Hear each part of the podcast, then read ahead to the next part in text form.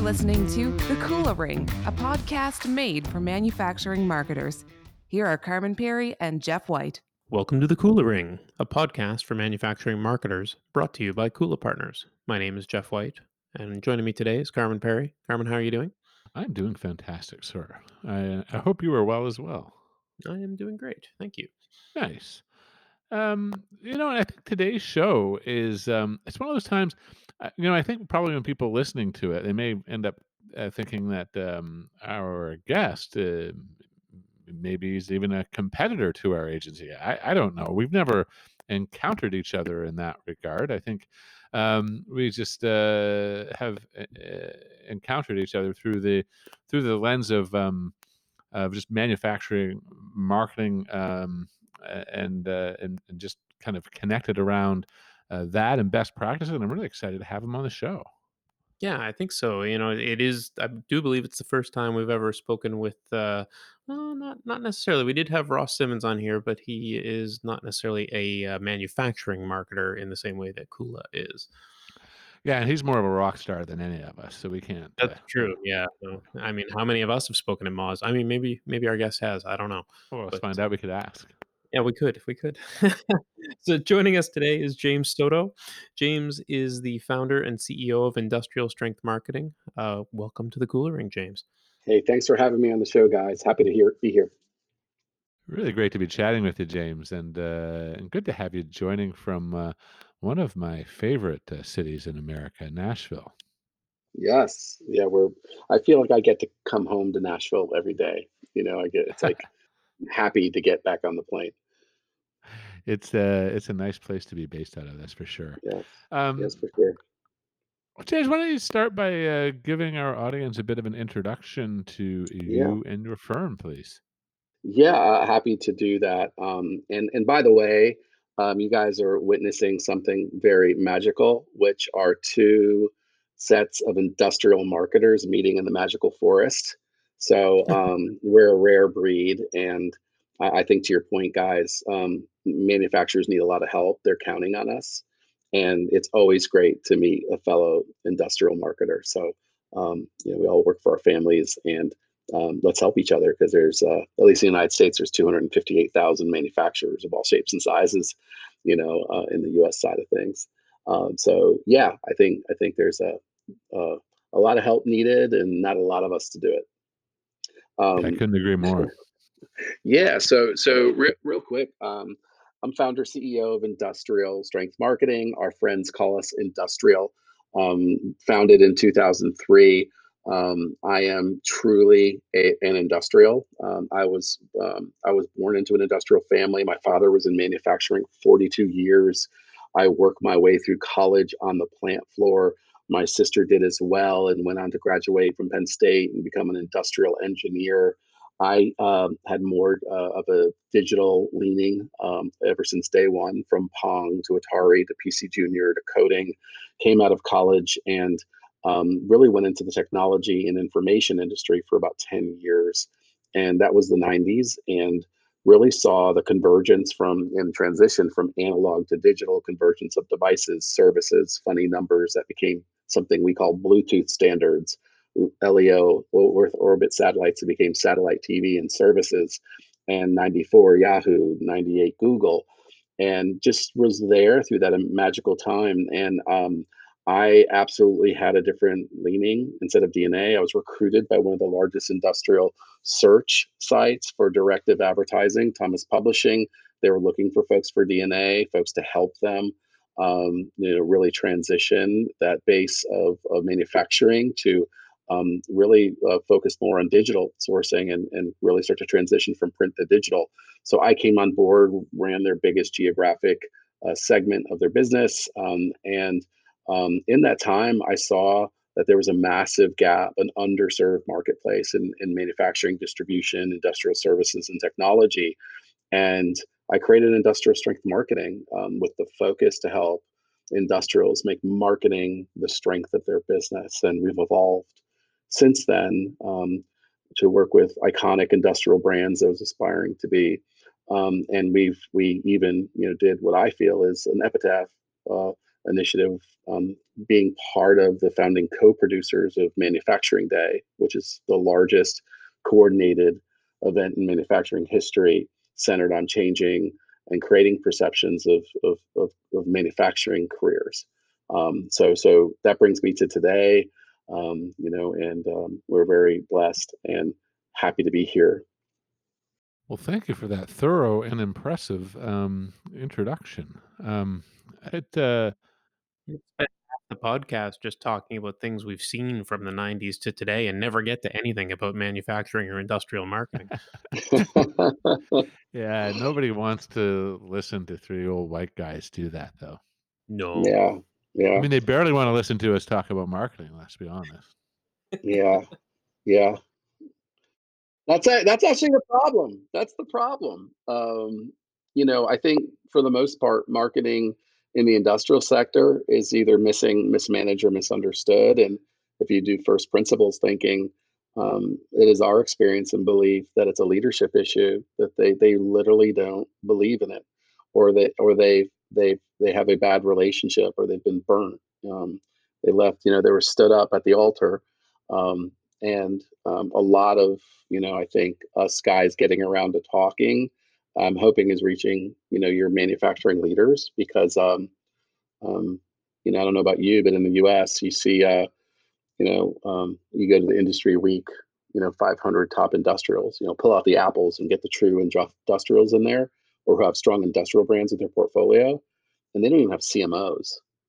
So that just tells you where the function is. So, uh, yeah, um, they may not want to listen to guys like us talking together, but I, I think they need to because um, it, it's a it's a game changer in terms of growth when you really have a strong practice, and it starts with the leader.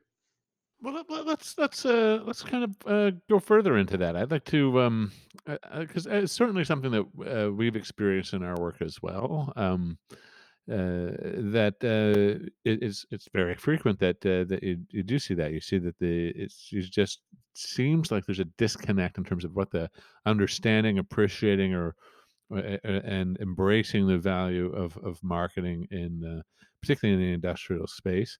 Um, what what what have you found to be? What do you think the the root causes of that are? Um, I, I think it's you know I think it begins with the fact you know so you know we happen to be the best industry period out there, and, let's just let's just own it. Um, the technology industry is manufacturing. We created the middle class. Um, we we we led in in automation. We're leveraging the the benefits of of the next generation of Industry 4.0. Um, so we've always been a technology industry, but but but, I think we've we've done too much because you know so much of manufacturing is um, still small business, right? You know, ninety percent of it's still small business.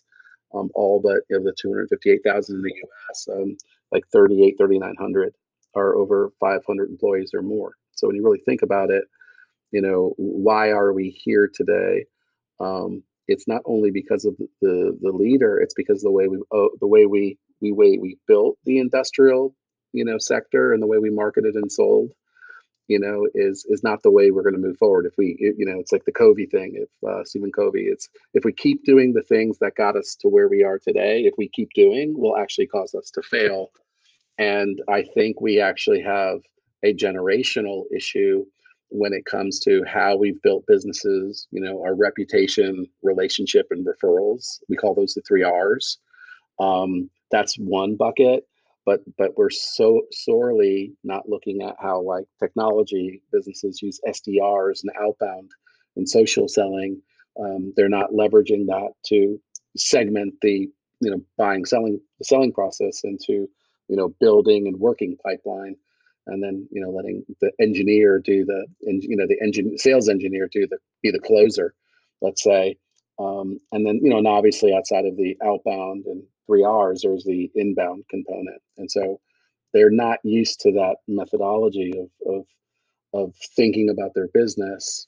And I think we have, you know, to change perceptions and belief systems. Um, because quite frankly, why don't they believe? It's I think primarily because it's it's misunderstood by the leader and they need help and and I think this is the moment in time in our history as marketers. If you're a mid-level marketer and you want to be a CMO one day, go go help them. Say you hired me. I'm here to help change your business trajectory. I care about this business. This is what the data is telling me about the percentage of our workforce, their their sourcing habits, the move to digital. We need to move this. Can I help you? Can I make the case? Can I give you insights that, you know, help us take these small steps to get there? Um, this is the essential conversation in one sh- way, shape, or form we are having every single time we consider a relationship. And I, I think James, you know, when when you talk about that and you talk about the importance of marketing to you know these manufacturing businesses these largely smaller businesses that uh, you know drive the economy in both the us and canada and throughout the world um, you know you you you've said before that you know b2b industrial businesses have one of the greatest potentials as marketers, uh, more so than almost any other kind of business. And, and what what do you think the reason is behind that, and why why is that the case? Yeah, so there's a number of reasons. So I think my belief system that I formed during the 90s when I saw the transition from analog to digital, like firsthand, I was like at the cellular, cellular telecommunications industry association and CTIA when the networks were being built, the technology was it was like lots of buzz. It's like you know think about it back you know to the, the early 2000s and like you know um, you know Twitter came on board and social exploded. It was that kind of buzz, and you know for me it it it it, came down to um, I, I think it just came down to for the most part looking at you know where we are in, in a moment of time and being able to grasp it. And my philosophy was formed in the 90s around this thing I've heard. It was like actually it was a quote from an AT&T executive. And, and what he basically said is we have to make our way of doing business obsolete before the competition does. And and when I think like when we look at the core root problem here that we're kind of dancing around is that I, I personally believe that generational like we got to make our way of living life and doing business and marketing obsolete before generational right or we have generational forces technology um, uh, market forces or, or the competition does and so so i think that is the fundamental basis upon which when we're looking at you know where business is and where's the sentiment of the marketing function you know is there that willingness? And then further at this moment in time the the what what really gives us that huge advantage and you know as industrials is that you know we are on the cusp of one of the greatest economic expansions that's going to happen you know as you consider that next step. And that's the advent of ai that's the advent and application of the power of industry 4.0 the trillion sensor movement the fact that we can do predictive and preventative maintenance. We have whole new business models. People won't be buying machine tools anymore. They'll be buying them like Spotify, machine tools as a service. And, and these companies are going to turn into service bureaus and they're going to say, our job is to provide you the equipment, give you the training, give you all of the, you know, all of the components and inserts and all that stuff you need, and help you with pre efficiency, reducing full-time people that you need, lights out manufacturing. We'll have maintenance programs, and we're gonna we're gonna put you in the modern machine shop success business. So so manufacturing, and that's and then when we look at electrification, and we look at the fact that vehicles have such yo, low utilization. You know, there's typically in part looking for parking in parking lots or in traffic most often than they are driving. So as you look at the impact of manufacturers and innovators like Tesla and where they're disrupting the model of the status quo, um, you know, in terms of the fact that you will not own a car one day. um, I believe those days are coming. The question is how quickly. So when we look at the impact of the industrial revolution and the fourth industrial revolution, whether you look at the, you know, World Economic Forum or otherwise, it's it's it's a multi-trillion dollar opportunity in the world. It's amongst the biggest. So manufacturers who choose to you know manufacture the business of the future are going to best best poised to leverage it. And that requires like the farmers did back you know if you think about like when we were 97% economy our economy was agricultural well the ones that survived were like the adms of the world that that leveraged the the automation and the and the mechanical electrical benefits and and abilities of the industrial age and they applied it to the farm. And that's what we have to do now. This is the opportunity now. We have to leverage the the power and the impact and potential of of automation technology intelligence um, this next wave of the industrial revolution and those are the best folks to make it. Yes you can be in software and yes you can be in data and those are all going to be parts of it and and the companies that figure out that reconciliation to the current business model let me tell you if you're industrial distribution and if you think you're going to survive on selling stuff in mro i think those people are going to be in the business of uptime as a service. Mm. and and you get paid based on uptime and how how much you can be lights out manufacturing. Like that's the scary stuff that doesn't sound possible now but you know go back 30 years you know you know like uh it, it's it's it's amazing what we've come how far we've come I, I just wonder what um you know it's funny because we started this by talking about how maybe manufacturing leadership didn't value the marketing function. And then as we shift in our conversation to discussing the uh, incredible opportunity um, with industry 4.0 uh, it's interesting to me how very few uh, manufacturers um, often include anything marketing related in, in their uh, uh, in their they, don't have that in their mind as they say the words industry 4.0 or digital transformation. Yeah, yeah. I, I think I think the issue there is they're going with their comfort area. So so when you think about the functions of the business, where is industry 4.0 being applied? It's being applied towards the operational productivity and rigor. Like they put the rigor in their effort around operations, right? And and and maybe to some extent R and D, right?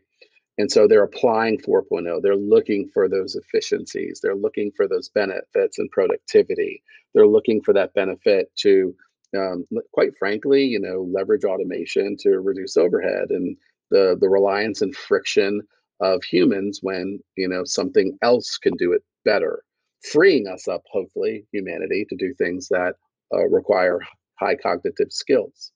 So, so what's also really interesting is, you know, keep in mind, like there's there's industrials that I, I, I really call it across the spectrum. You have industrial age folks, right? Old school industrial, right? You know, just market old school. Then you have those folks that are trending digital. And then you have industrials that are true digital pace setters, true innovators. And they're leveraging and they're using predictive marketing. They're doing account based marketing like you guys do, right? They're firmographic, demographic, psychographic. They're able to do trigger, response, intent based marketing, all these freaking buzzwords, shiny objects, and lights. And I think that the thing that we have to realize is that this is a spectrum of transformation. And marketers, believe it or not, for the most part, have been using most of the promise of Industry 4.0 before the operational side is. We are doing predictive and prescriptive you know marketing. We are using intelligence. We are using ai for more and more applications you know that we do. And and what's really uh, you know the shit kicker is is the fact that you're you know the, the thing about marketing and communications eh, you know is is it's integrating with operational. Because if you think about it you buy a car from someone all of a sudden it breaks down it boom you, you have it or it's about to break down preferably uh, or not at all but if it let's say it's breaking down and all of a sudden the driver consumer gets an alert that says oh by the way you may need to replace this. Here's the part it's on the way. Can we order it for you? That was a market decision. That was a predictively you know so the, the, the customer journey and the ability to deliver value. And as you do on-screen updates, those things will start to be charged for. So so so this whole you know convergence of of the customer journey, you know, looking at you know the problem in the market you're selling your pro your, your product or service solves or opportunity or want right uh, and needs it, it's it, it's all going to be interrelated and and there's going to be market opportunities because still the five to seven times less expensive to grow your business through your existing customers, to get more new business than it is to acquire a new customer. So so so I think we're in the age of because marketing, at least the you know trending digital or pace setters have been adopting this, the destination is it's all coming together. When we make the product, the marketing is part of the buyer journey and the value proposition as we look at the product lifecycle. Whether it's it's a car as a service, it's access versus ownership, you know, you name it. So like get ready. It's only going to get more integrated. It's it's it's it's it's, it's going to get and and and and at the center of that, it's the customer. If they get what they want, you, you know, the manufacturers will get what you know they deserve, and profit should be the reward for that. Are your digital marketing efforts bringing in too many junk leads? Stop wasting time and distracting your sales team. Account based marketing can help give your marketing strategy the laser focus on qualified buyers that you need to increase your pipeline velocity, close more deals, and grow your business faster. We've created a sample manufacturing ABM plan to help you get started. Download the sample manufacturing ABM plan at bit.ly slash sample ABM. That's bit.ly slash sample ABM. So as we, you know, and I'm so I'm picking up what you're putting down, uh, largely agreeing with what you're saying. I wonder how much of a manufacturer's um, future success is predicated on their willingness to uh, adopt and um, embrace uh, these emerging technologies and embrace this new world. How much of it's dependent on that versus um, a, a willingness to actually uh, reimagine their business in a fundamentally different way and actually shift and alter their position. And the thing that leads me to that question really was your comment around Tesla and bringing them up as an example. You know, there, there are a lot of other uh, automobile companies that could have been Tesla, but they weren't. Um, uh, they could not uh, reach out and claim that position in the way that Tesla did because they they were not willing to make that wholesale shift. You know, they Yeah, had to keep one foot on the other side of it for so long. And yeah, I, think so many manufacturers feel that way. Probably like the, hard for them to imagine to to uh, you know th- those wholesale shifts in positioning that can lead them to be number one in that new emerging category in the way that Tesla has become number one in that category. yeah, yeah. I, I feel yeah. So so okay. So the way I've wrestled with that, right? The way I've I I view what you're saying, it's kind of two things, right? In one is that you know uh, um, one you know um, there's two types of um, innovation. Um, there's sustaining innovation and there's disruptive innovation.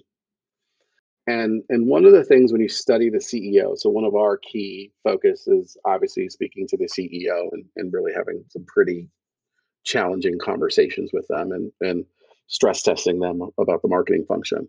Same thing with the CMO, but, but specifically the CMO, what the CM the CEO rather, the CEO really worries about um, amongst the top things outside of you know talent and having the right talent on their team, you know, um, is they worry about the black swan.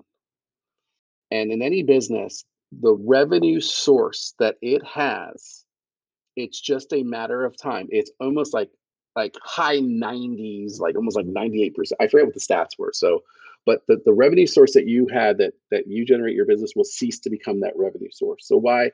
And that's just a absolute thing. Think about IBM. What, what do they actually make now? You know, um, and you look at any business and you can actually see, oh my gosh, they don't make what they started making. So, so, so I think that black swan is that you know that little miracle of all white swans. There's that black swan moment that's born that changes everything. And what CEOs don't want to, they don't want to miss the black swan. They don't want to miss that market opportunity, and they have to place their bets right. And they have to know when to do it and and when to go on that trend. Electrification's a perfect case for that. Um, and if you have a culture that's built around sustaining innovation, well, we just need to grow incrementally and do that stuff. You know, a lot of reasons why, these initiatives fail, it's because it's a cultural issue. If you try to have a center of innovation with all the expectations of what you value, well, it's this only did, you know, we're a five billion dollar company.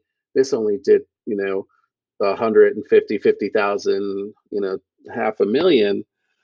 Well, if it is a new disruptive model, you have to be willing to accept those early stage rewards because it, we tend to underestimate you know we over we put too much demand on things in the short term but we underestimate the impact in the long term versus the short term expectations and cultures in big companies are structurally they're structured to kill stuff like that all the time and so that's why you see so many companies now taking these off and creating separate sequestered businesses because a lot of times not only do they need to be sequestered from that debt and that cultural debt they they need they need to bring in a whole new set of people with new dna so so that's i think that's what we, we run into. It's the picking the battles and is the organization really have the dna or the culture to even allow it to survive yeah, we've uh, we've interviewed some uh, great examples of organizations. Honeywell comes to mind as one who that's uh, um, uh, spun out kind of a bit of a, startup within Honeywell that uh, does um, uh, essentially uh, a marketplace for used aerospace parts. Um, yeah, uh, and uh, it's a, it is a, an interesting way to um, to both foster innovation and explore different positions. I, I do wonder, however, you know, I guess I've just part of my thinking is is that uh, most poor marketing performance fundamentally is rooted in a failure to position um, or to and to even have a position, and um, and and I I, I just I wonder. I, am I wonder how we can uh, make that shift. Uh, uh yeah. Uh, so I'm just uh, I'm asking you now for a magic bullet that doesn't exist, James. See what's happening. yeah. So how, how, so positioning in, in terms of like like brand positioning. What do you mean? Well, yeah, like yeah, exactly. I mean, like um, uh, you know, it, you for instance, um, you know, if we go back to the kind of godfathers of positioning and, and, and think it through you know what what is a position? Well you you, you it, it's a, you it's a category in the mind of a buyer um, and uh, in for in tesla's case um, their category isn't cars their category is electric cars and they're number one and there's probably only about place in your head for maybe two brands in that electric car category.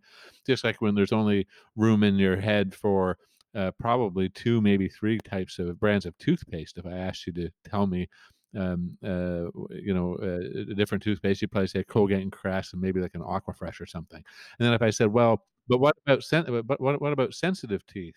Oh well, then Sensodyne because that's the position they claim. That's a category that they're in. And I find that Tesla had the courage to say, we're going to be, we're taking electric cars. That's our category. Whereas Chevy said, eh, we're going to kind of do some electric stuff. And Toyota, we're going to kind of do some electric stuff, but we're also going to do this and we're also going to do that. And therefore, they fail to own that future state. Yeah. I, there's a bridge there. Um, so, so, okay. So when we talk about positioning, that's the assumption that okay well we have a niche right? That's like let's position ourselves let's nail, nail a niche. That's one thing. And let's say we take the sustaining organization that this is who we are and how do we position ourselves better? How do we kind of nail a niche? And i think i think there's that and a lot of us as like marketers have that sensibility to work on brand positioning strategy and things like that. But but i think to dealing with the executive level which i think is the root source of the opportunity and the problem is sometimes it comes back to business model generation. It, it, it's if it's a time where it's a moment where you're considering electrification, I don't think Tesla was saying, you know, um, we want to find a niche in the automotive market. I truly believe that they were looking at the root cause problem and opportunity of automotive, of the internal combustion engine, the ability to transition the world to sustainable transport and and and so what they were looking at was the actual insanity of the implications of humanity scaling in population using internal combustion engines. So when you look at it from a you know brand position standpoint to a, a business model you know what does a business model start with? What's the problem in the market it's basically at the at the executive level of strategic marketing industrial marketing management what leadership should be focused on is what business what business are we in? What business should we be in? And and yes knowing what you're in but in should be in or are are we in the right business now? Does this have you know is this long tail short tail? And so i think i think the one thing i'm finding with a lot of industrial marketers out there is they're not looking at the fact that man we need to go like go grab a grab a Strategyzer book go get really get down and work through you know our our our business model generation. And what does that start with? What's the problem? The real problem the root cause problem first principles thinking. That's elon musk. He's right in his thinking. More people will do well to look at first principles thinking. And so what i think what, what we we need to do as marketers is is we just we need to move from doing crap to providing strategic authoritative value and that's stuff like yeah we're happy to do that brand positioning strategy when you're ready for it. And and and i think that's where we say okay problem in the market. Okay what's the customer segments that that need that? Okay now let's, let's start talking about the value proposition. Um, and and then there's lots of other things that go into a business model generation and that's to my point. The things that got you to where you are today if you keep doing may actually cause you to fail the revenue way you generate your revenue now given marketing technology you know market forces technology generational forces um, you know the way we sort all that stuff if you don't evolve and consider those all those forces on your legacy business you're really screwed. So so i think i think that for me is why I, I am I'm, I'm fine we're finding ourselves just more in that what business should we be in conversation? And and our first job is to get them yeah Yeah. Yeah, or almost what business what what and what problem are we solving for in some way? exactly you know and um and i think i think for me that sounds a hell of a lot more interesting than like doing marketing crap and stuff and tactics and you know like really really going you know is is are we nasa is our is our is our mission is our inspiration to explore the heavens you know?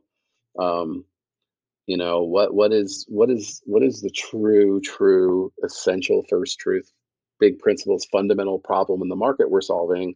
And for me it's marketing's mismanaged you know misunderstood or even missing. And it's happening because there's a lack of belief and understanding at the executive level of strategic marketing management in the business needs to wrestle with the role of the function of marketing in their business and if it's there great. If it's not, why the hell not? And how they think they're going to win.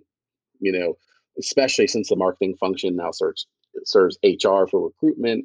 It serves you know the product development cycle. It serves like crisis management. It serves sales, marketing. It serves so many things, and um, there's no wonder why marketing companies, strong marketing functions in the manufacturing segment, are outperforming the ones who don't have one.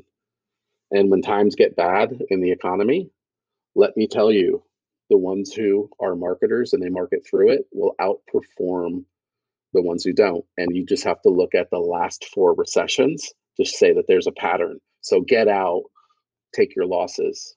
It's like take pulling out completely on the market on the low. That's what you're doing by not marketing. And and uh, just look at the last four recessions to show you. Like this is the hard stuff conversation that I'd love to see more industrial marketers have with their internal teams and manufacturing companies. Um, it's not about the stuff. James, I think this uh, you've left it and I think it's a great place to, to leave the episode. Uh, you've reminded me of an old uh, mentor uh, that owned an agency for. I think he's probably now in year fifty of agency ownership, and when uh, asked about the importance of marketing, he just says like, "Well, nothing, nothing, nothing happens in this world without communication." so it just goes to that very fundamental level and he just in a, in about three sentences articulated all the aspects of the uh, manufacturing enterprise that marketing actually touches and impacts and uh, Yeah. uh, and and why they ought to be putting a, greater level of import on it. I thank you for sharing your uh, uh, experience and expertise with us today on the Kula Ring. Oh, hey, I, I'm I'm glad to be with a fellow unicorn and industrial marketer, uh, marketers plural, and now happy to help. And uh, you know they're counting on us, guys. Manufacturers really need us. Seriously, um, they got they got to make some changes. Well, we look we look forward to uh, helping them make them along with you. Yeah, being Yeah. part of that. All the best, sir. All right, thank you, guys. Thank you. Thanks for listening to The Kula Ring with Carman Pirie and Jeff White. Don't miss a single manufacturing marketing insight. Subscribe now at kulapartners.com slash the Kula Ring. That's K-U-L-A partners.com slash the Kula Ring.